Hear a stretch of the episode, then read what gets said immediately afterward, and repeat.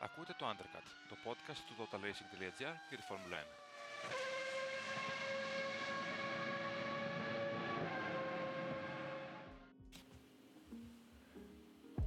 1. Χρήστο, το πρώτο βήμα για το μεγάλο σου όνειρο που έχεις δηλώσει στους τελευταίους αγώνες, δηλαδή την ολοκλήρωση των δύο πρωταθλημάτων, έγινε.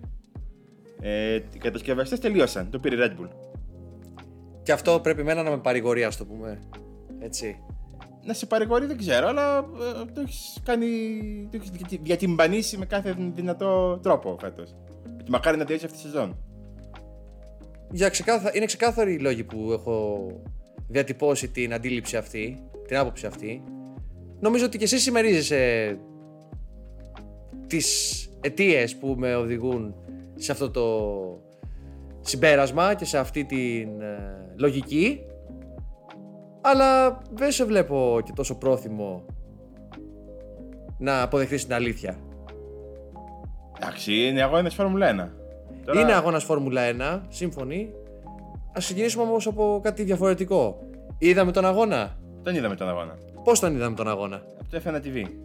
Γιατί; Γιατί δεν υπήρχε ελληνική μετάδοση ελεύθερη, ελεύθερη, στην ελεύθερη τηλεόραση όπως είχαμε δει όλη την προηγούμενη χρονιά; Υπήρχε ελληνική μετάδοση γενικότερα; Υπήρχε ελληνική μετάδοση στον Antenna Plus, στο συνδρομητικό, στη συνδρομητική πλατφόρμα, γιατί πρέπει να τα λέμε όπως μας τα λένε, ε, του, αν- του αν- Antenna, του ομίλου Antenna, ε, στο ειδικό κανάλι για τη Φόρμουλα 1. Έτσι. Εκεί ήταν η μετάδοση του αγώνα σε όλο το, το τρίμηνο. Δεν είδαμε τον αγώνα στην ελεύθερη μετάδοση όπως έχουμε δει στου υπόλοιπους 16. Ε, στον 10 στον 17ο ε, πήγανε πάσο και περιμένουν τη μάνα να καεί. Περιμένω τη μάνα να καεί, ε. Ναι, Αυτό που θα πω εγώ είναι το εξής. Η επίοικώ απαράδεκτη συμπεριφορά του κατόχου των τηλεοπτικών δικαιωμάτων επισκιάζει τα τεκτενόμενα αναφορικά με τη χώρα μας τουλάχιστον, διότι δεν υπήρξε καμία απολύτως προειδοποίηση πριν από την Παρασκευή, αν θυμάμαι καλά, ή την Πέμπτη. Την Πέμπτη. Την Πέμπτη. Μην τους αδικούμε, εντάξει. Πριν από την Πέμπτη, ότι το σύνολο του τριμέρου θα μεταδοθεί ε, από τη συνδρομητική πλατφόρμα και ο αγώνας σε μαγνητοσκόπηση την Κυριακή το απόγευμα της Κυριακής. το απόγευμα της Κυριακής. Παρεπιπτόντως, για όσους επέλεξαν την μαγνητοσκοπημένη, τη μαγνητοσκοπημένη μετάδοση, καθυστέρησε και 20 λεπτά να ξεκινήσει.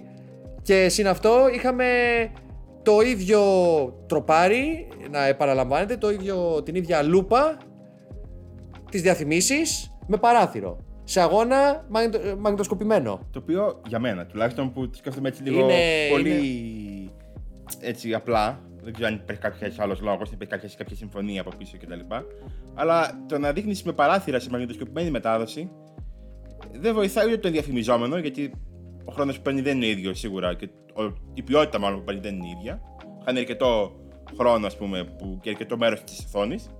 Και για τον ίδιο τον θεατή που μπορούσε να αυτά τα 4-5 λεπτά που είναι η διαφήμιση να μην τα χάσει.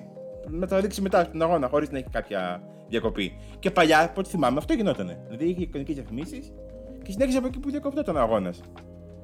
Ε, και σε όλα τα κανάλια νομίζω που, που είχαν μαγ- μαγνητοσκόπηση. Γιατί εντάξει, το να βλέπει εικόνε 8 το πρωί να βλέπεις Φόρμουλα 1 Κυριακή δεν είναι και κάτι το οποίο είναι ιδεατό, ας πούμε, για όλους. Για τους για τους φαντατικούς είναι, αλλά για τους μέσου θεατές που ουσιαστικά αυτούς τυπάει κάθε μετάδοση, ε, δεν είναι. Εκτός αν έχουμε πρωτάθλημα το οποίο έχει μεγάλο ανταγωνισμό και ε, το ενδιαφέρον βρίσκεται στα ύψη ως προς την κατάκτηση νικών και του πρωταθλήματος ε, σε τελική ανάλυση. Είναι... Πώς θα το θέσω γενικά; Προσπαθ- Προσπαθώ ειλικρινά να το θέσω με τον πιο ευγενικό τρόπο που μπορώ. Εκφυλισμός. Ναι. Ε, είναι ξεκάθαρα. Δεν είναι κάτι που δεν έχουμε ξαναδεί. Εκφυλισμός της λογικής. Ναι, ναι, ναι. Εκφυλισμός της ε, συνείδησης των θεατών. Δεν είναι κάτι που δεν το έχουμε ξαναδεί. Να βλέπουμε τους πρωινούς αγώνες σε μαγνητοσκόπηση μόνο από το ελεύθερο κανάλι. Τα τελευταία 10 χρόνια, 15 που υπήρχε, υπήρχε διπλή μετάδοση Ναι, στη χώρα υπήρχαν μας. κάποια χρόνια που ήταν ε, το 15, ας πούμε, θυμάμαι και το 16, το 17 και το 18, δηλαδή 4, 4 σεζόν. Και πιο πριν, το 12, το 13 και το 14. Ναι, ναι, αντίστοιχα. Ε, που οι, ε, ο- οι πρωινοί αγώνε μεταδίδονταν μόνο από το συνδρομητικό Συνδρομητικό κανάλι. κανάλι. Της Κοσμοτέ. Και η ελεύθερη μετάδοση είτε ο Α ήταν ε, η ελεύθερη μετάδοση ήταν η ΕΡΤ Ναι, το έδειχναν το, το μεσημέρι. Και κανένα απολύτως πρόβλημα. Αλλά εγώ δεν μπορώ να συγκρίνω την Κοσμοτέ TV με τον Antenna Plus, γιατί η Κοσμοτέ TV είναι ένα συνδρομητικό μπουκέτο καναλιών. Έχει πολύ μεγάλο περιεχόμενο και διαθέτει και τα ελεύθερα κανάλια μαζί. Έτσι. Δηλαδή είναι μια πρόταση που κάποιος μπορεί να βάλει Κοσμοτέ TV για, ένα, για μια σειρά περιεχομένου, όχι μόνο για τη Φόρμουλα 1. Θα ολοκληρώσω το συγκεκριμένο θέμα γιατί έχουμε και σημαντικά να συζητήσουμε για την αγωνιστική δράση που δυστυχώς ε, δεν είχαν αρκετή την τύχη να απολαύσουν ζωντανά. Ε, έχω γράψει ένα κείμενο, όπως συνηθίζεις, όπως λατρεύεις ε, να με ακούς, ε, Δημήτρη, να λέω συνήθως. Έχω γράψει ένα κείμενο στο totalracing.gr για ε, τα όσα έλαβαν χώρα το τρίμερο του Ιαπωνικού Grand Prix και συνολικά, αν θέλεις, για την προσέγγιση που έχουν ε, οι κατόχοι των τηλεοπτικών δικαιωμάτων της Φόρμουλα 1, ιδιωτική σταθμή συνήθως. Ε... Και όχι μόνο της Φόρμουλα 1, αλλά επειδή εμάς αυτό αφορά και αυτή την στιγμή. Ε, Συγγνώμη, την αντιμετώπιση αυτή άλλα αθλήματα από ιδιωτικούς σταθμούς δεν την είχαν. Ε, στο, στο άμεσο μέλλον όχι. Το, στο άμεσο παρελθόν μάλλον όχι, σίγουρα. Ε, το ίδιο, ο ίδιος σταθμός κάποτε προέβη σε μια αντίστοιχη λύση για να ξεφορτωθεί τα δικαιώματα της Φόρμουλα το 2010. Mm-hmm. Περισσότερα στο totalracing.gr είναι διαθέσιμο το κείμενό μου με τίτλο Παιχνίδια εξουσίας. Σας καλώ να το διαβάσετε αν επιθυμείτε. Και για να πάμε τώρα και στα μηγό αγωνιστικά, ποια συζήτηση να κάνουμε για τη Red Bull; Ε, ε επιστροφή στην κανονικότητα. Τι δεν λειτουργήσε η διρεκτίβα, δεν ήταν όλα ένα κόλπο της FIA για να βγάλει τη Red Bull από την πρώτη θέση. Παρακάμπτω τις ηλικιότητες, όχι τις δικές σου, γιατί απλώς αναπαράγεις τι ηλικιότητες που ακούστηκαν την προηγούμενη εβδομάδα στην Καπούρη πάνω στη, στην Ζοχάδα και την, ε, τον ενθουσιασμό των θεατών που είδαν επιτέλους κάποια άλλη ομάδα να κερδίζει δεν μπορεί να γίνει κάποια συζήτηση για τη Red Bull. Ε, νομίζω ότι η κατάκτηση, μαθηματική κατάκτηση του πρωταθλήματος κατασκευαστών, του έκτου στην ιστορία της ομάδας, ήταν φέτος, για φέτος τουλάχιστον, αποκλειστικά για φέτος, φαινόμενο ίδιας βεβαιότητας με την Ανατολή και τη Δύση του ηλίου. Ναι, από ένα σημείο, νομίζω από τον πρώτο αγώνα και μετά που δεν με διαφορά. Πριν, πριν την έναρξη σεζόν, μάλλον. Εγώ θα πω, τολμώ να πω. Ναι, ίσω και πριν εντάξει. Βέβαια, αν, αν κάποιος κάποιος γυρίσει στα, στο πρώτο ή δεύτερο επεισόδιο της τρίτης σεζόν και ακούσει τις προβλέψεις που είχαμε κάνει ή και τις προβλέψεις που είχα κάνει εγώ προσωπικά, γιατί τα θυμόμουν πρόσφατα σχετικά με νικητές ε, και χαμένους. Mm-hmm.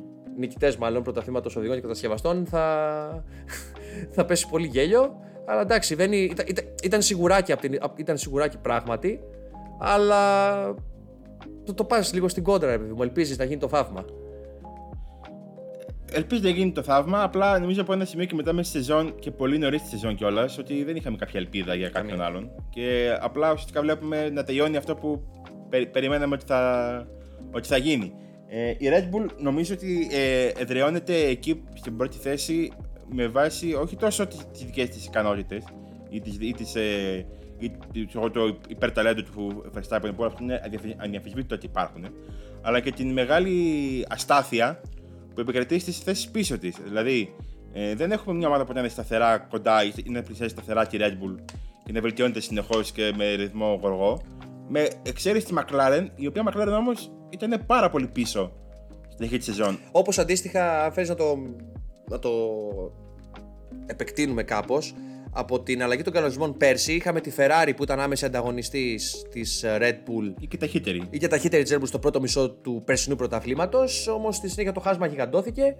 Και αυτά τα κενά και παράλληλα την αδυναμία των ομάδων να προσαρμοστούν ε, σε απόλυτο βαθμό στις νέες απαιτήσεις ε, ως, ε, ως συνέχεια των νέων κανονισμών έφερε αυτό το τεράστιο πλεονέκτημα για την αυστριακή ομάδα, η οποία διάβασε στην εντέλεια και εφάρμοσε εξίσου ε, τέλεια αυτά που ζητουνταν Ε, για να, να φύγουμε λίγο από την κυριαρχία της Red γιατί δεν είχαν ένα τέλειο, τέλειο τρίμερο στο το κάθε άλλο, παρότι πήραν το όποτε θα κατασκευαστών. Και λογικά να πούμε την επόμενη, στον επόμενο αγώνα στο Κατάρο, ο Verstappen θα κλειδώσει το πρωτάθλημα των οδηγών. Αν δεν κάνω λάθος, του αρκεί μια νίκη στο sprint. σω να του αρκεί λιγότερο από μια νίκη. Κιόλας. Νομίζω ότι του αρκεί ε, ε, για να το κλειδώσει από το sprint, γιατί έχουμε sprint στο Κατάρ, αρκεί να κερδίσει στον αγώνα του Σαββάτου, στον ε, αγώνα μειωμένης ε, διάρκειας.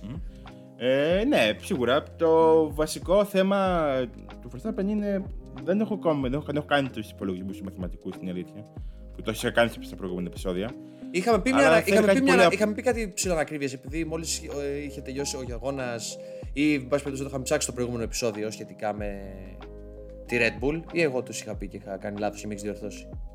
Δεν θυμάμαι, δεν, δεν μπορώ να σου πω τι Εν θυμάμαι. πάση περιπτώσει, ναι. Ε, θε, θε, θέλει σίγουρα κάποια εύκολα αποτέλεσμα ακόμα και στο, και στο sprint να, για να πετύχει. Γιατί ε, από τη στιγμή που έγινε αυτό που λέγαμε ότι είναι το ιδεατό για τον Verstappen, δηλαδή να, να τερματίσει πρώτος με τον ταχύτερο γύρο και ο Πέρες να μην πάρει βαθμό, ε, πλέον στο, ε, στο Κατάρ, στο, ακόμα και στο sprint θα έχει, θα έχει την ευκαιρία να πάρει πρωτάθλημα. Ήταν, είναι δεδομένο αυτό. Το Ε, ενδιαφέρον όμω ναι, δεν ήταν στη Red Bull, ήταν στον Πέρες. ήταν στη Red Bull, στην άλλη, στον έτερο οδηγό της. Γιατί είχαμε διπλή εγκατάλειψη για τον Σέρχιο Πέρες. Θα μας πείτε, θα αναρωτηθείτε κάποιοι που δεν έχετε παρακολουθήσει τον αγώνα, πώς μπορεί να συμβαίνει κάτι τέτοιο. Ο, Πέρες, ο Σέρχιο Πέρες είχε έναν γεμάτο επεισόδια αγώνα. Σε διακό αγώνα. Γεμάτο, επεισ- δεν ήρθα από επεισόδια, ήρθα από γεμάτο επεισόδια. Α, δεν πέταξε μολότο. Σε συνέχειες. Ναι, ε, κοίταξε. Νομίζω ότι ο αγώνας του Πέρες. Ε, Η καλή μέρα από το πρωί φαίνεται. ναι, η καλή μέρα από το- από το πρωί φαίνεται και. Η κακή μέρα από το πρωί φαίνεται εν προκειμένου. Ναι, και ε, πέρα, πέρα από αυτό, ε, ήταν και ένας αγώνας στον οποίο όλες οι αδυναμίες του Πέρες που έχουν Εκτέθηκαν, φανεί εκτέθηκαν. τα- από, την- από τον τεπούτο του ακόμα στη Φόρμουλα 1. Δηλαδή, όταν θυμάμαι το ε, 2012 να κάνει τέ- τέτοια πράγματα ε, στην ε, Ιαπωνία κιόλας, που μόλις είχε υπογράψει με την, Μα- με την McLaren, ερχόταν από μια, ένα σερί πολύ καλών αγώνων. Έτσι, ε, και δύο βάθρα κτλ. κτλ. Ε, τον, έφε, τον έκανε λίγο ε, ε, πιο ευάλωτο στην, στην κριτική και δεν τελείωσε και πολύ καλά εκείνη τη σεζόν μετά από εκείνη τον αγώνα. Από ό,τι θυμάμαι. Πράγματι, ο, ο Μπαγιά στο συγκεκριμένο αγώνα ήταν εκείνος που είχε τερματίσει το βάθρο και εκείνος που είχε πάρει τα καλύτερα αποτελέσματα στο τέλος της χρονιάς. Θες να παριθμίσουμε ένα-ένα τα συμβάντα στα οποία είναι πλάκη ο Μεξικανός; Φυσικά. Αρχικά στην εκκίνηση ε, βρέθηκε. Αρχικά στην εκκίνηση βρέθηκε δίπλα-δίπλα με άλλα τρία μονοθέσια. Εν το μέσο αυτού του, ε, αυτού του group, των δύο Ferrari και του, και του Lewis Hamilton. Επειδή έκανε κακή κίνηση. Επειδή έκανε κακή εκκίνηση, όθησε κιόλας τον Χάμιλτον εκτός πίστας χωρίς βέβαια περαιτέρω απρόπτα για τον Βρετανό. Αλλά οθώντας τον εκτός πίστας, τραυμάτισε την μπροστινή του αεροτομή. Με συνέπεια να μπει στα pit στο τέλος του πρώτου γύρου, όπου βέβαια έχει μπει ήδη το αυτοκίνητο ασφαλείας στην πίστα εξαιτίας αντίστοιχου ατυχήματος με, με πολύ μεγαλύτερες όμω συνέπειε για τους οδηγούς πίσω τους. Αλλάζει η αεροτομή, Μπαίνοντας. Ξεχα... Ξεχάστηκα, είδες. πήγε το μυαλό μου στο επόμενο, στην επόμενη του σύγκρουση. Μπαίνοντας στα πιτ με καθεστώς αυτοκίνητο ασφαλείας ο Σέρχιο Πέρες και έχοντας χάσει θέση από τον ε, Φερνάντο Αλόνσο, επιταχύνει νωρίτερα του επιτρεπτού για να εισέλθει στα πιτ, να εισέλθει στην είσοδο των πιτ, ε, με συνέπεια να προσπεράσει πριν την τελευταία νοητή γραμμή του αυτοκίνητου. Lance Stroll. Τον ε, Φερνάντο Αλόνσο. Τον Φερνάντο Τον Αλόνσο. Φερνάντο Αλόνσο. Πριν την τελευταία νοητή γραμμή του αυτοκίνητου ασφαλεία. Όχι νοητή, είναι στο έδαφος. Είναι στο έδαφος, έχεις δίκιο. Νοητή, εντάξει. Ναι, ναι. Και ως εκ τούτου, οι αγωνοδίκες παρατήρησαν το συγκεκριμένο φαινόμενο, το οποίο συνιστά παράβαση. Και τον τιμώρησαν. Τον τιμώρησαν 5 δευτερόλεπτα ποινής. Βγαίνοντας λοιπόν από τα, από τα pit, ο Σέρχιο Πέρες έχει πέσει στις τελευταίες θέσεις.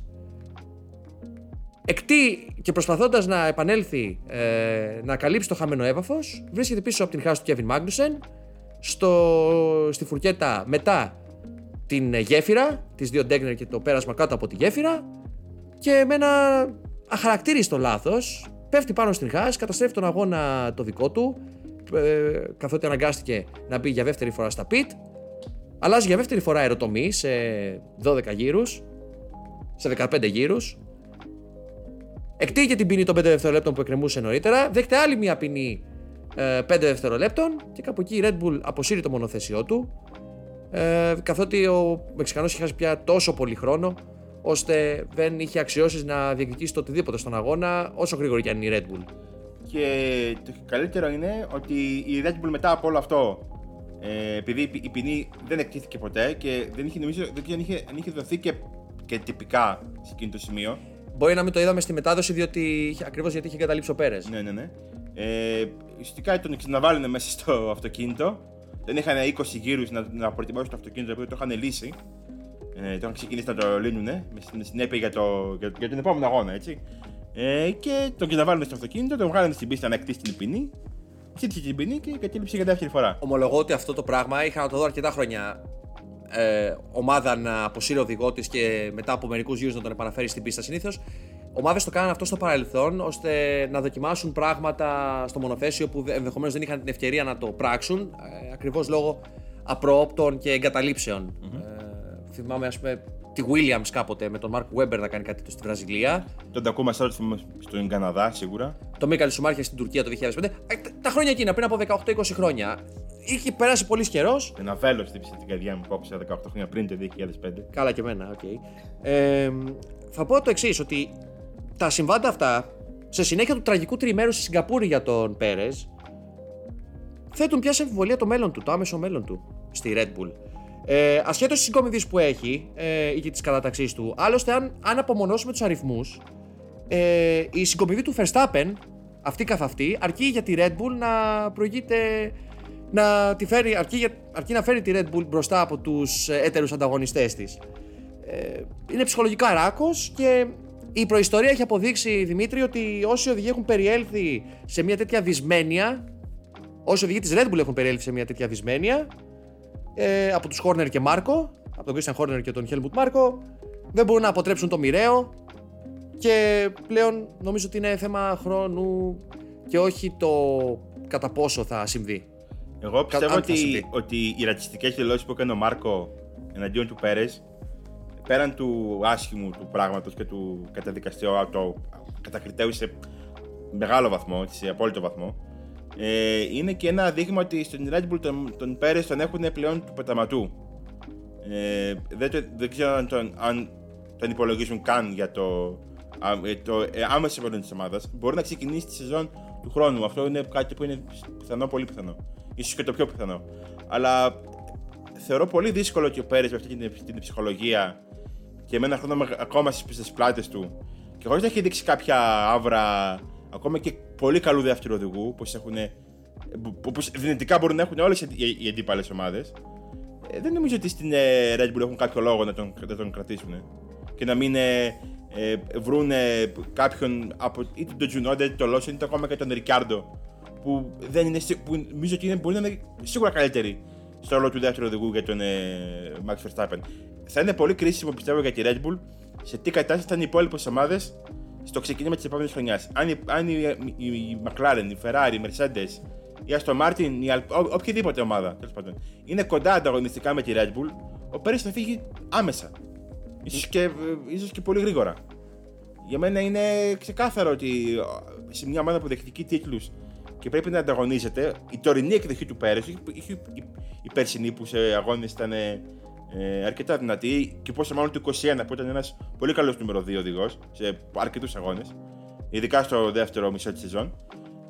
Δεν, δεν αρκεί. Είναι, είναι ξεκάθαρη η πτώση του, του Μεξικανού και σε απόδοση, αλλά νομίζω πιο πολύ ε, σε, σε, σε, σε, ψυχολογία. Σε, ε, το πώς αισθάνεται οδηγώντα δίπλα στον, στον Verstappen, το πώς διαχειρίζεται αυτή την ολοκληρωτική κυριαρχία του Ολλανδού με έναν τρόπο που ο ίδιος ήταν λες και πίστευε, λανθασμένα ξεκάθαρα, ότι μπορεί να, να, τα βάλει στα ίσια μαζί του.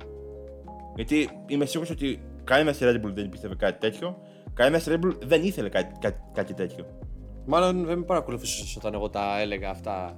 Κάθε φορά που προσπαθούσαν κάποιοι να δημιουργήσουν εντυπώσεις και ε, κάποιου είδους ενδιαφέρον γύρω από ένα πρωτάθλημα όπως το φετινό ή και πέρσι το δεύτερο μισό ε, που ε, είχε πρακτικά κρυθεί. Σε κάθε περίπτωση, για να προχωρήσουμε στι υπόλοιπες ομάδες που ομολογουμένως έχουμε περισσότερα πράγματα να πούμε και μάλλον και πιο ενδιαφέροντα, η McLaren ήταν εκείνη που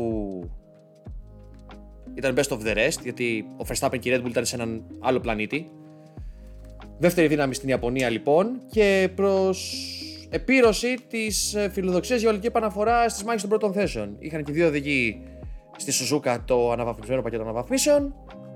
Και δύο στο βάθρο. Και δύο στο βάθρο. Πρώτο διπλό βάθρο της σεζόν για την ε, McLaren. Πρώτο διπλό βάθρο. Μετά τη Μόντσα του 2021 και πρώτο βάθρο στην καριέρα σε, σε κανονική ροή αγώνα, σε κανονικό αγώνα γιατί είχε και ένα στο sprint του Βελγίου με τον Όσκαρ Πιάστρη. Και ο Λάντο Νόρι ισοφάρισε σε βάθρα στη φετινή σεζόν τον Σέρχιο Πέρε. Έχουν και δύο από τέσσερα. Νομίζω αυτό, αυτό τα λέει όλα. Ε, το βασικό θέμα με τη McLaren, δύο, έχω δύο θέματα με τη McLaren. Το ένα είναι θετικό, το άλλο είναι. θα το, θα το δούμε. Το θετικό είναι ότι δεν θυμάμαι ομάδα να έχει κάνει τέτοιο άλμα απόδοσης μέσα σε. να πούμε τρία τέταρτα της σεζόν. ίσως και λιγότερο. Μπορεί και τρία πέμπτα της σεζόν. Ε, είναι πραγματικά κάτι μοναδικό. Δεν, το- δεν θυμάμαι σε περιπτώσεις που υπάρχει τόσο μεγάλη διαφορά στο ξεκίνημα της χρονιάς. Δηλαδή, για μένα η McLaren ξεκάθαρα έχει βρει χρόνο. Είναι η μόνη ομάδα που έχει βρει χρόνο από την αρχή της σεζόν σε σχέση με την Red Bull. Με Και σταθερότητα ενδεχομένως. ναι, ναι, ναι. Ε, η σταθερότητα εντάξει, αυτό δεν μπορούμε να το κρίνουμε ακόμα. Αν, ε, δεν θέλουμε ακόμα αγώνες για να δούμε αν όντως η McLaren δεν αλλάζει από πίστα σε πίστα. Αλλά το γεγονός ότι ήταν πολύ δυνατή στη, στη Σιγκαπούρη, ήταν πολύ δυνατή ο Νόρι στη, στη Σιγκαπούρη και ήταν εξίσου δυνατή σε μια πίστα τελείως διαφορετική όπως είναι η Σιζούκα. Με γρήγορες στροφές, με μεγάλες ευθείες, με. Έχοντας δείγμα γραφής όμως στο Silverstone, μπορούμε να πούμε ότι το αναμέναμε για τη Suzuka. Λιγότερο, λιγότερο αναμενόμενο ήταν το αποτέλεσμα του Νόρι Σιγκαπούρη, ας πούμε. Σε κάθε περίπτωση αυτό το back-to-back βάθρων ε, δεν είναι κάτι το οποίο είναι εύκολο να γίνει. Είναι. Είναι δύο αγώνε που είναι τελείως διαφορετικοί μεταξύ τους. Όπως και να έχει, πρώτο βάθρο για τον Πιάστρη ανακτήθηκε νομίζω δυσκολότερα από ό,τι αναμενόταν, διότι ο Αυστραλός οδηγός έχασε μια θέση από τον ομό σταυλό του στην εκκίνηση όταν επιτέθηκε στο Verstappen. Δεν δίστασε. Έκανε την κίνηση του Ρούκι, Αυστραλός, αλλά ο Verstappen ε, νομίζω ότι βρίσκεται σε μια κατάσταση τέτοια που μπορεί, μπορούσε αμφότερους και μπορεί τον, τον οποιοδήποτε νομίζω οδηγό να τον μετρήσει στην εκκίνηση ε, δίχως να κινδυνεύσει τελικά. Είναι τέτοια η ψυχολογία του Verstappen Ναι. που αυτά είναι εύκολα. Χάνοντας λοιπόν τη θέση ο Πιάστρη, η ομάδα του μετά τις πρώτες αλλαγές στον pit stop, νομίζω ότι αθέλητα έκανε undercut στον Νόρι και επανήλθε ο Πιάστρη δεύτερος και είχαμε μια μικρή γκρίνια εκεί πέρα.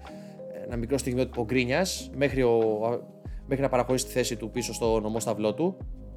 Ναι, ε, δεν ξέρω αν δεν ήταν δικαιολογημένο τόσο, τόσο μεγάλο.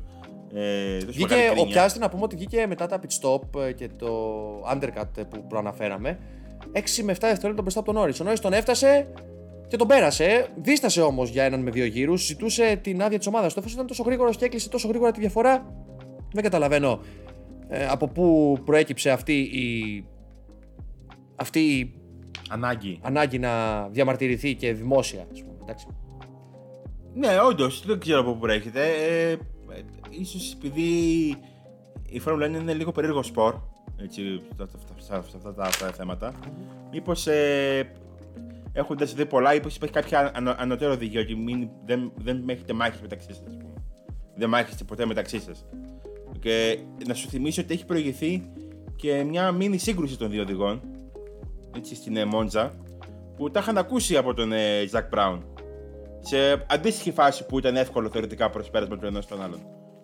Οπότε νομίζω ότι και αυτό έπαιξε τον ρόλο του. Η προϊστορία δηλαδή έπαιξε τον ρόλο της στην κρίνια του Νόρις. Υποβόσκουσα κόντρα δεν βλέπεις εκεί, έτσι; Ακόμα όχι, αλλά δεν είναι κάτι που θα απέκτησε. Εγώ παρατηρώντας τη γλώσσα του σώματος, κυρίως του Πιάστρη, γιατί ο Νόρις είναι γνωστή φυσιογνωμία από το ξεκίνημα της καρδιά του, δεν έχει αλλάξει και πολύ.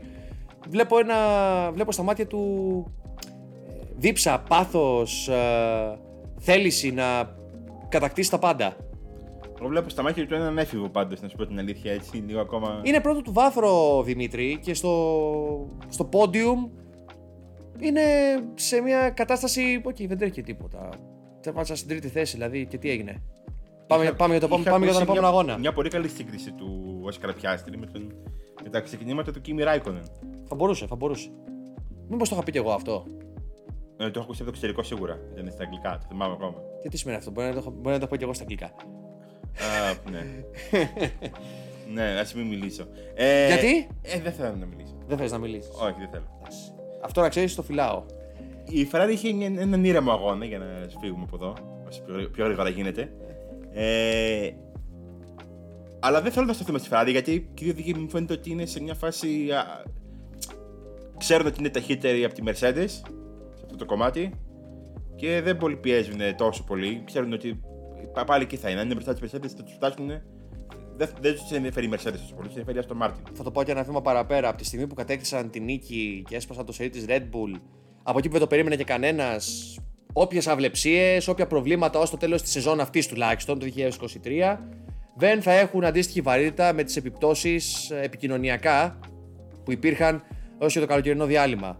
Να πω ότι έπεσα έξω, γιατί είχα πει αρκετές φορές φέτος ότι αν κάποια ομάδα, αν περιμένουμε μια ομάδα να σπάσει το σερί της Red Bull και να κερδίσει αγώνα εκτός, μια άλλη ομάδα να κερδίσει αγώνα εκτός των Αυστριακών, αυτή δεν ήταν η Ferrari, αυτό είχα πει εγώ. Έπεσα έξω πανηγυρικά. Μόνοι αυτό μπορεί να συνεπάγεται. Εγώ θα πω ότι αν ζούσε ο Έντζο Φεράρι ή αν κάποιο- με κάποιο τρόπο το, ε, το πνεύμα του ήμουν ζω- ζωντανό, ότι πανηγυρίσουν πιο πολύ την νίκη στην Σιγκαπούρη του Σάιν. Θα πω ότι την νίκη στο Λεμάν μετά από 50 χρόνια στην επιστροφή της ομάδας στο, στον αγώνα. Ε, νομίζω ότι και οι ίδιοι θα ένιωθε λίγο άρρωστα. Θα ένιωθε λίγο τι κάνετε, ρε. είστε με τα καλά σας. Σήμερα των καιρών.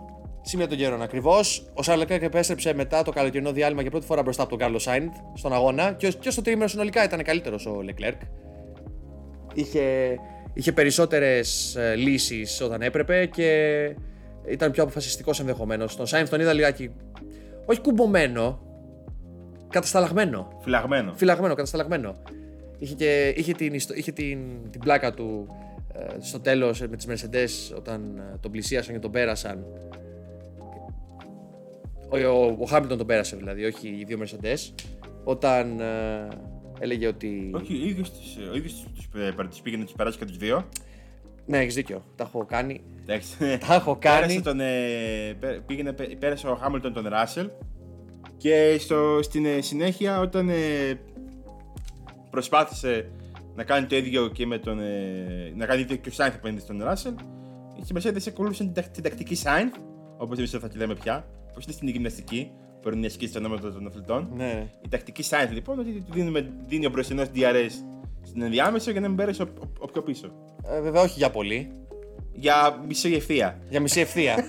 Εκεί πέρασε ο Σάινθ. Και κάπως έτσι πηγαίνουμε στο, στη Mercedes που νομίζω ότι σιγά σιγά βγαίνουν οι ματσέτες. Περιμέναμε, περιμέναμε 1,5 χρόνο, αλλά πια έχουμε δείγματα και έχουμε εικόνες που πιστοποιούν κάτι τέτοιο. Έχουμε δύο οδηγούς που είναι και οι δύο Alpha Dogs.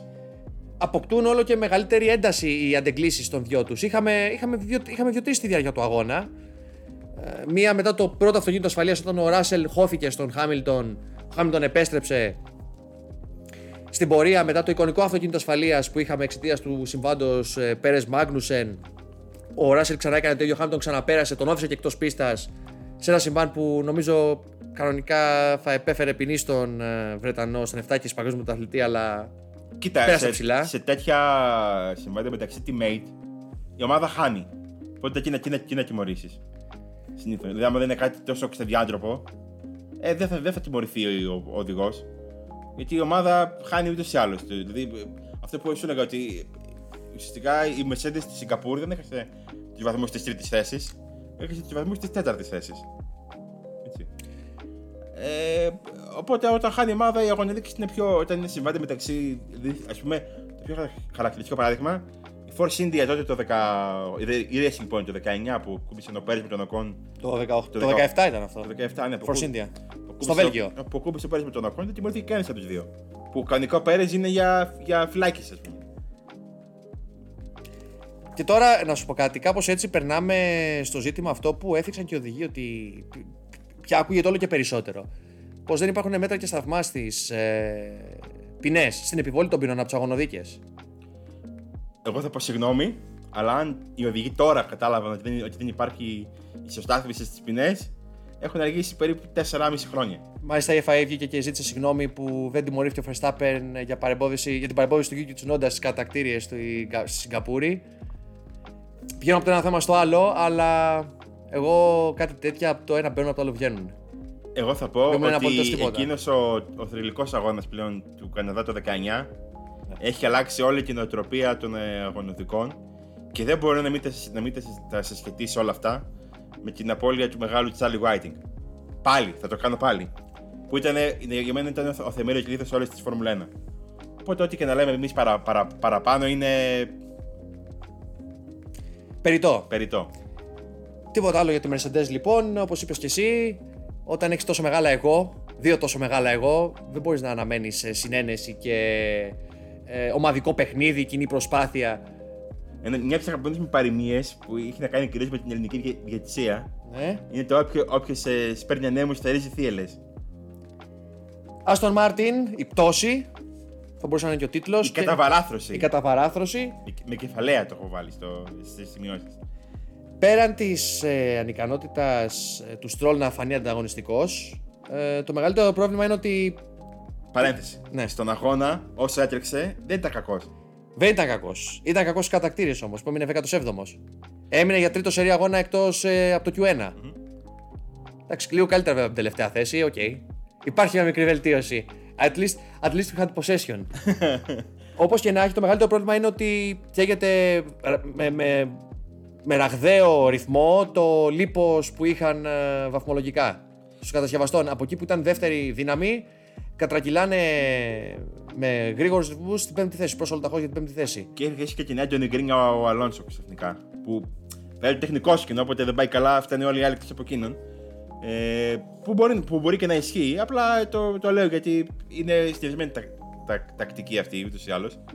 Ε, εγώ αυτό που θα πω είναι ότι ο Αλόνσο στους τελευταίους αγώνες, μην έχοντας και την αυτοπεποίθηση που έχει το μονοθέσιό του, ε, δεν είναι, δεν είναι ο, ο επιθετικό, ο, ο γρήγορος, ο αποτελεσματικό Αλόνσο που είχαμε δει στο πρώτο, στους πρώτους 10 αγώνες της σεζόν.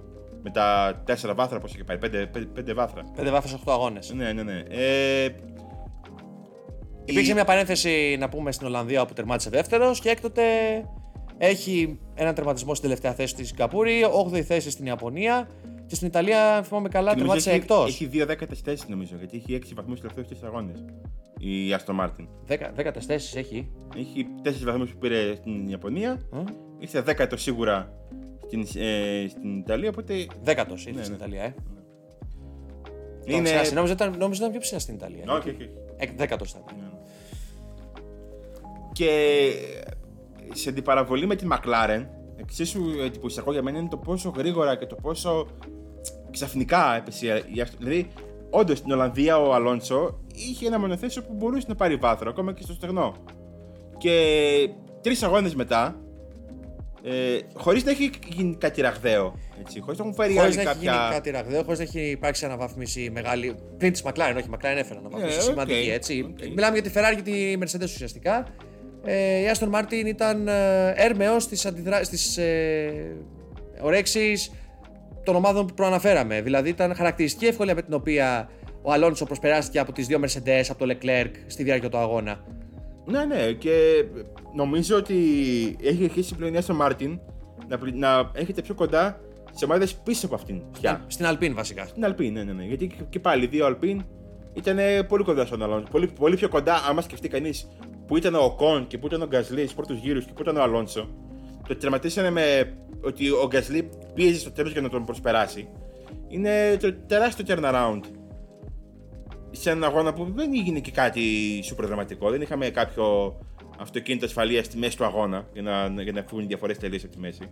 Ε, η δική μηνύα στον Εστεμπάνο Κον, ο οποίος βρέθηκε πρώτο τελευταίος μετά την μεγάλη σύγκρουση στον πρώτο γύρο που έλαβε χώρα πίσω από το κουαρτέτο των ε, ομάδων, των δυνατών ομάδων, Στις δύο Ferrari τις δύο Ferrari και το, τη Red Bull και τον ε, Hamilton.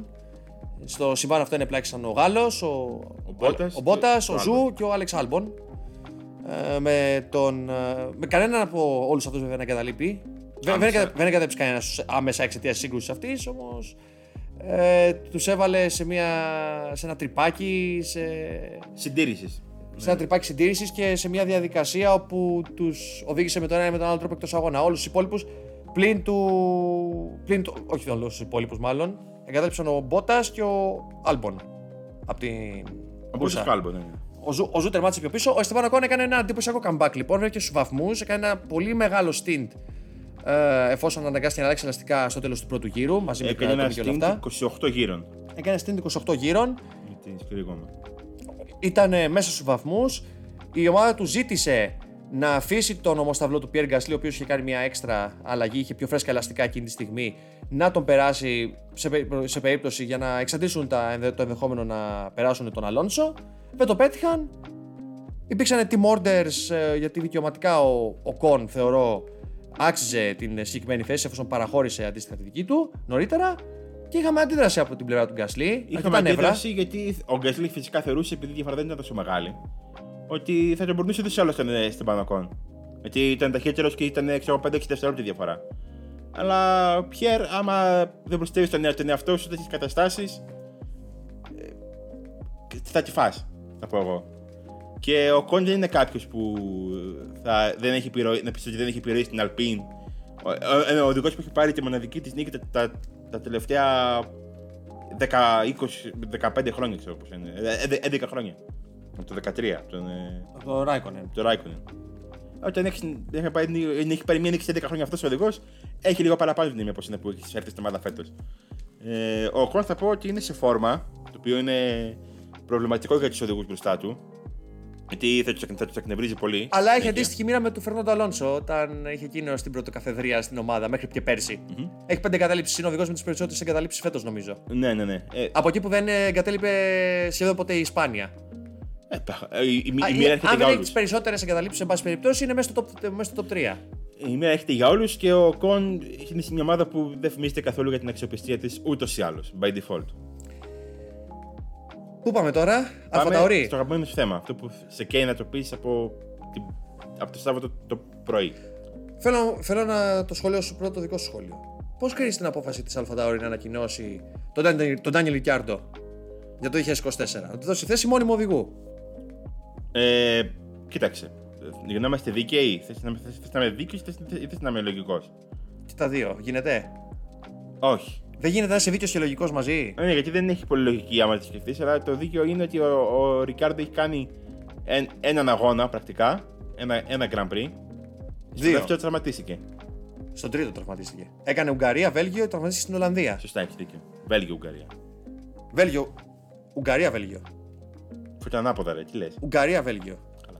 Ε... Βέλγιο ήταν τελευταίος αγώνας πριν από το καλοκαίρι διάλειμμα φέτος. Ε, έκανε δύο αγώνες. Ο Λόσιν θα κάνει τουλάχιστον τέσσερις, ούμιν και πέντε. Ναι. Ε, εντάξει, θα γυρίσει ο Ρικάρντο να κάνει άλλους τρεις μετά. Αν κάνει, θα δούμε πώς θα κάνει, ναι, γιατί ναι, ναι. δεν έχει προσδιοριστεί ακόμα το πότε θα γυρίσει. Εάν ο Λόσον είναι τόσο δραματικά καλύτερος στους επόμενους αγώνες και ο Ρικάρντο είναι τόσο δραματικά κακός στους υπόλοιπους αγώνες, δεν πιστεύω ότι στην Αλφατάουρη θα, θα πάρουν απόφαση που. Δηλαδή, αν, αν δεν γίνει κάτι δραματικό, ας πούμε έτσι. Αλλά. Ε, ε, το, αυτό είναι το δίκαιο. Το λογικό είναι να μείνει ο Λόσον που την έχει, έχει, έχει εκθέσει όλη την, ε, όλη την διαχείριση της Red Bull. Γιατί πήραν τον Εντεβρή ενώ είχαν τον Λόσον, ας πούμε. Και δεν είχαν στείλει στην Ιαπωνία. Πού θα ήταν τώρα η Αλφατάουρη, ήταν ο τωρινός Λόσον που βλέπουμε την, από την αρχή της χρονιά. Δεν θα, θα, θα, σίγουρα στην τελευταία θέση. Πιστεύω.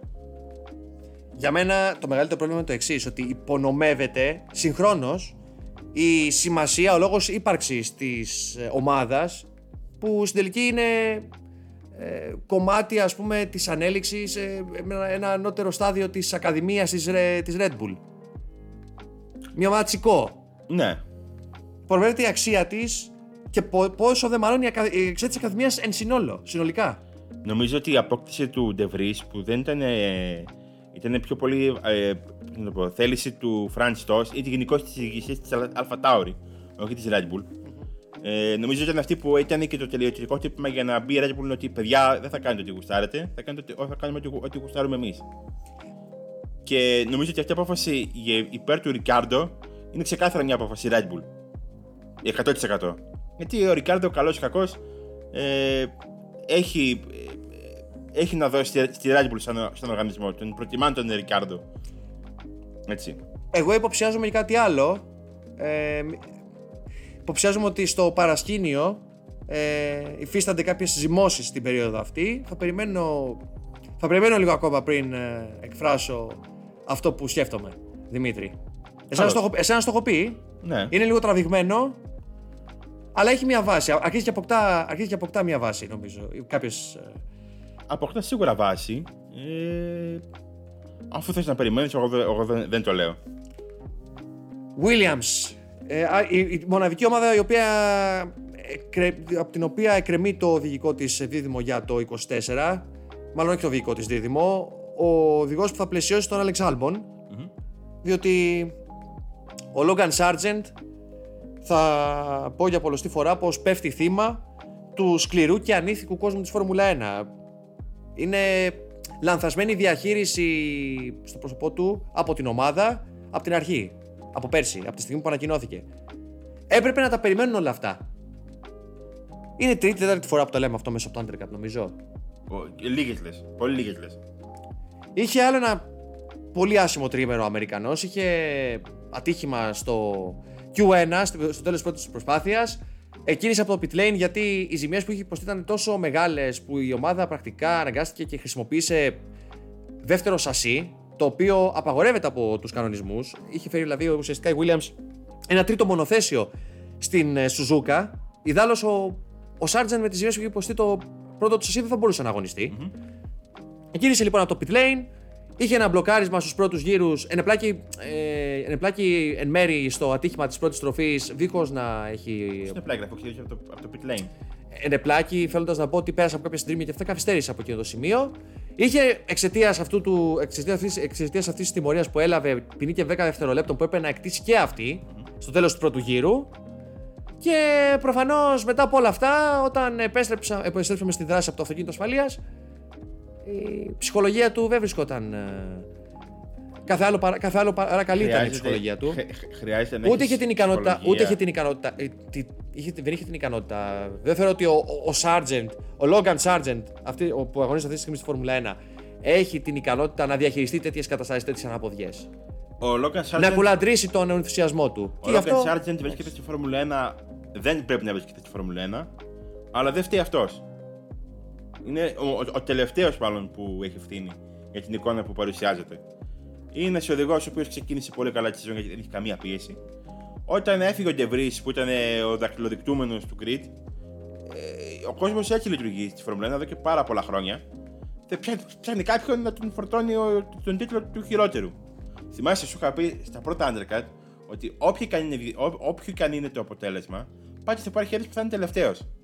Δεν, δεν γίνεται αλλιώς θα υπάρχει κάποιος που θα είναι τελευταίος συνεχώς. Ε, με αυτή τη λογική, ο Σάτζεν είναι ο τελευταίος και είναι αυτός που φαίνεται πιο, ξε, πιο, πιο ξεδιάντροπα, αν θες. Πιο, πιο ευδιάκριτα. Είναι άδικο.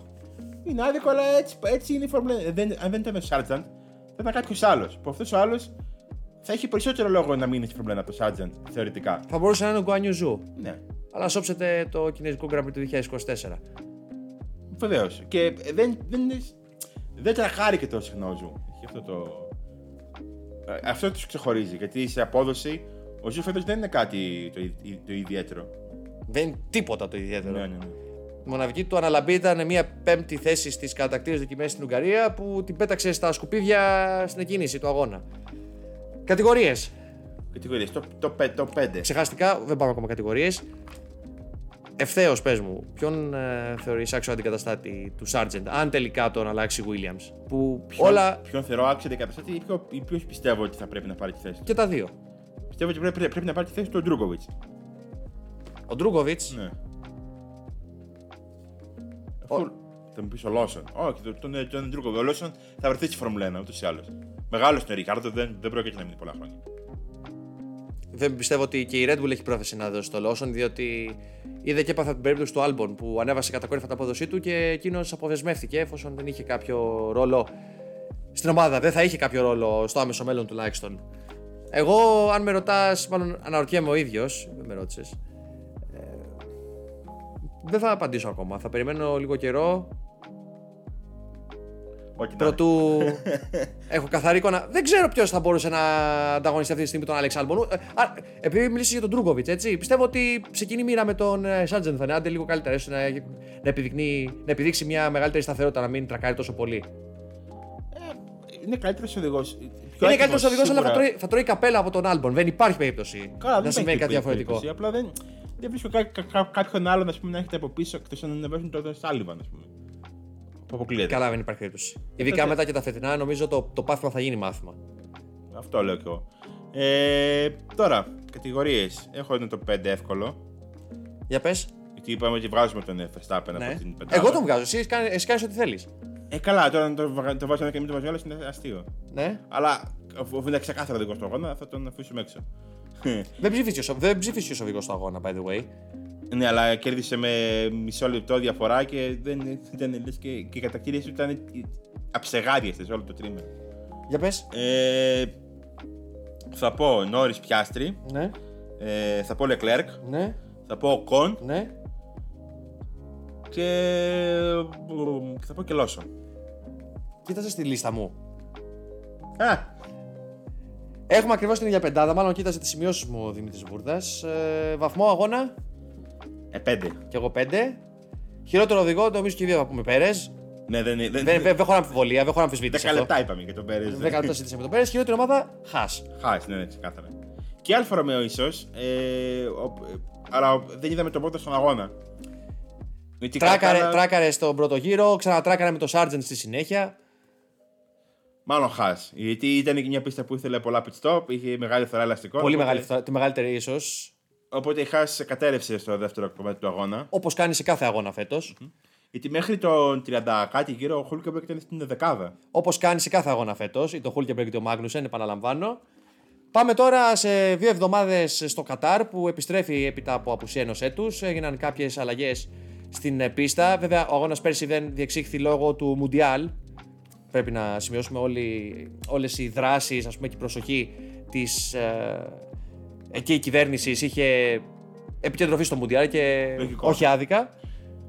Πίστα του, στο Λοσέιλ, βραδινός αγώνας, sprint τριήμερο. Δεν ξέρω τώρα πώς θα κυλήσει αγώνα sprint στο Κατάρ. Δεν είμαι και πολύ αισιόδοξος. Ε, Το Κατάρ είναι μια πίστα που δεν έχει καθόλου προσπεράσματα. Δεν θα έχει καθόλου προσπεράσματα. Δεν έχει, δεν, δεν έχει φρενάρισμα βασικά. Έχει, Έχει μια ροή. έχει μια ροή πολύ. Είναι πάρα πολύ εντυπωσιακή πίστα. Έτσι. Γίνανε, θέλω να πω λοιπόν, το ξέχασα προηγουμένως, γίνανε αλλαγές στις υποδομές της πίστας, αναβαθμίστηκαν ώστε να μπορούν να υποστηρίξουν και τη Φόρμουλα 1, διότι όταν το 2021 η μη- κορονοϊό του μηχανοκίνητου του αθλητισμού επισκέφτηκε την ε, χώρα του κόλπου, έγινε κάπω. Κάπως Έγινε- έκτακτα, κάπως έκτακτα Έγινε για να μέσω συμπληρωθεί το κορονοϊού, πρόγραμμα. Εν έγινε. μέσω κορονοϊού για να συμπληρωθούν οι αγώνες του προγράμματος. Είχαμε ακυρώσει τελευταία στιγμή και τότε. Δεν θέλει περισσότερες κερκίδες, περισσότερα paddock και κλαμπ και τέτοια. Αυτά τα κλασικά. Τα, τα, Τα φτιάξαν τα όλα αυτά, εν πάση περιπτώσει. Τα φτιάξαν σε 1,5 χρόνο. Εντάξει. Ε, που Εντάξει, οκ. Ε, και πολύ τους πήρε, θα πω εγώ.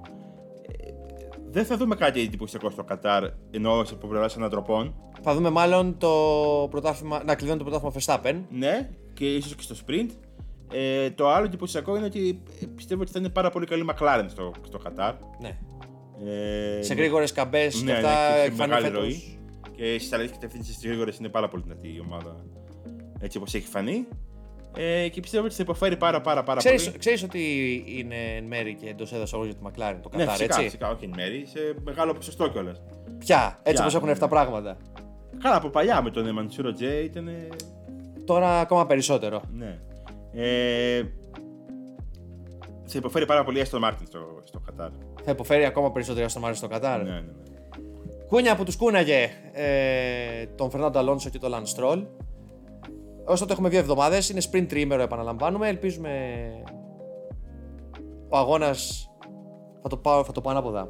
Το τρίμερο εκείνο, η Κυριακή μάλλον, 8 Οκτωβρίου που διεξ- διεξάγεται ο αγώνας στο Κατάρ, συμπίπτει, ε, είναι η μέρα των αυτοδιοικητικών εκλογών. Θα εκφράσουμε την ελπίδα ο αγώνας, τουλάχιστον, γιατί, γιατί για το sprint ε, είμαι ψηλοσίγουρος, αλλά βέβαια με, με, το, με τις, ισχύοντε, με τις ισχύουσες ε, προϋποθέσεις και συνθήκες δεν μπορείς να είσαι σίγουρος με τίποτα, ότι θα μεταδοθούν σε ελεύθερη μετάδοση και ότι δεν θα έχουμε εκ- εκπλήξει τελευταία στιγμή και πάλι. Εγώ είμαι, εγώ είμαι υπερβολικά αισιόδοξο ότι θα προλου- θα προλουθεί αγώνα στο, στο Κατάρ. Εγώ Και με... Αν θες, αυτό είναι, αυτός είναι ένας πολύ πιο σοβαρός λόγος από το τίποτα που ακούσαμε αυτή την εβδομάδα. Όπως και να έχει, δεν νομίζω ότι υπάρχει κάτι άλλο να προσθέσουμε, Δημήτρη, ε, για τον αγώνα της Ιαπωνίας. Ήταν το 19ο επεισόδιο της τρίτης σεζόν του Undercut. 20. Το 19ο. Αφού έχουμε άνεστα. Το 19ο επεισόδιο της τρίτης σεζόν του Undercut. Ε, θα μεσολαβήσει αυτή τη φορά και, και είναι σίγουρο αυτή τη φορά ότι μέχρι, μέχρι το Κατάρ θα βγει το επεισόδιο που έχουμε γράψει για την Alpine. Ένα μήνυ αφιέρωμα, μια ιστορική αναδρομή ε, με γεγονότα του, του παλαιότερου, ε, του, του, του, του, του πρώτου κομματιού της ιστορίας της Alpine, όχι του πρόσφατου, όχι από τη στιγμή που μετονομάστηκε η ομάδα δηλαδή ή και ε, αγωνίστηκε τα τελευταία χρόνια στη Φόρμουλα 1, από την επιστροφή της Renault σε εργοσιακή ομάδα και πάει λέγοντας, Μέχρι τότε, μέχρι το 15. Μέχρι το 15-16 όταν ε, και επανήλθε ουσιαστικά η γαλλική φίρμα στη Φόρμουλα 1 αξίζει να το ακούσετε όταν δημοσιευτεί. Ε, μέχρι τότε να είστε όλοι καλά. Ε, εννοείται να μας κάνετε like, like και subscribe στο... Subscribe. Δεν τα πάω καλά με αυτές τις λέξεις, είναι γλωσσοδέτη το subscribe για αρκετούς. Το κοροϊδεύα και εγώ βλέποντας σε άλλα βίντεο, αλλά τελικά είναι δύσκολο. Mm. Είδες ότι μέσα έξω από το χορό είναι όλα εύκολα. Ε, εννοείται likes ε, και follow σε όλα τα social media του Total Racing για να ενημερώνεστε για τα πάντα, για όλες τις εξελίξεις σε Formula 1, MotoGP, WRC και Παγκόσμιο Πρωτάθλημα Αντοχή στο WEC. Ε, ήταν ο Δημήτρης Βούρδας, ήμουν ο Χρήστος Κανάκης ε, πίσω από το μικρόφωνο. Ανανεώνουμε το ραντεβού μας ε, στο ειδικό επεισόδιο για την Alpine και βέβαια καλώς χώρο των πραγμάτων ε, στο Undercut για τον Grand Prix του Κατάρ. Ωστότε να είστε όλοι και όλες καλά.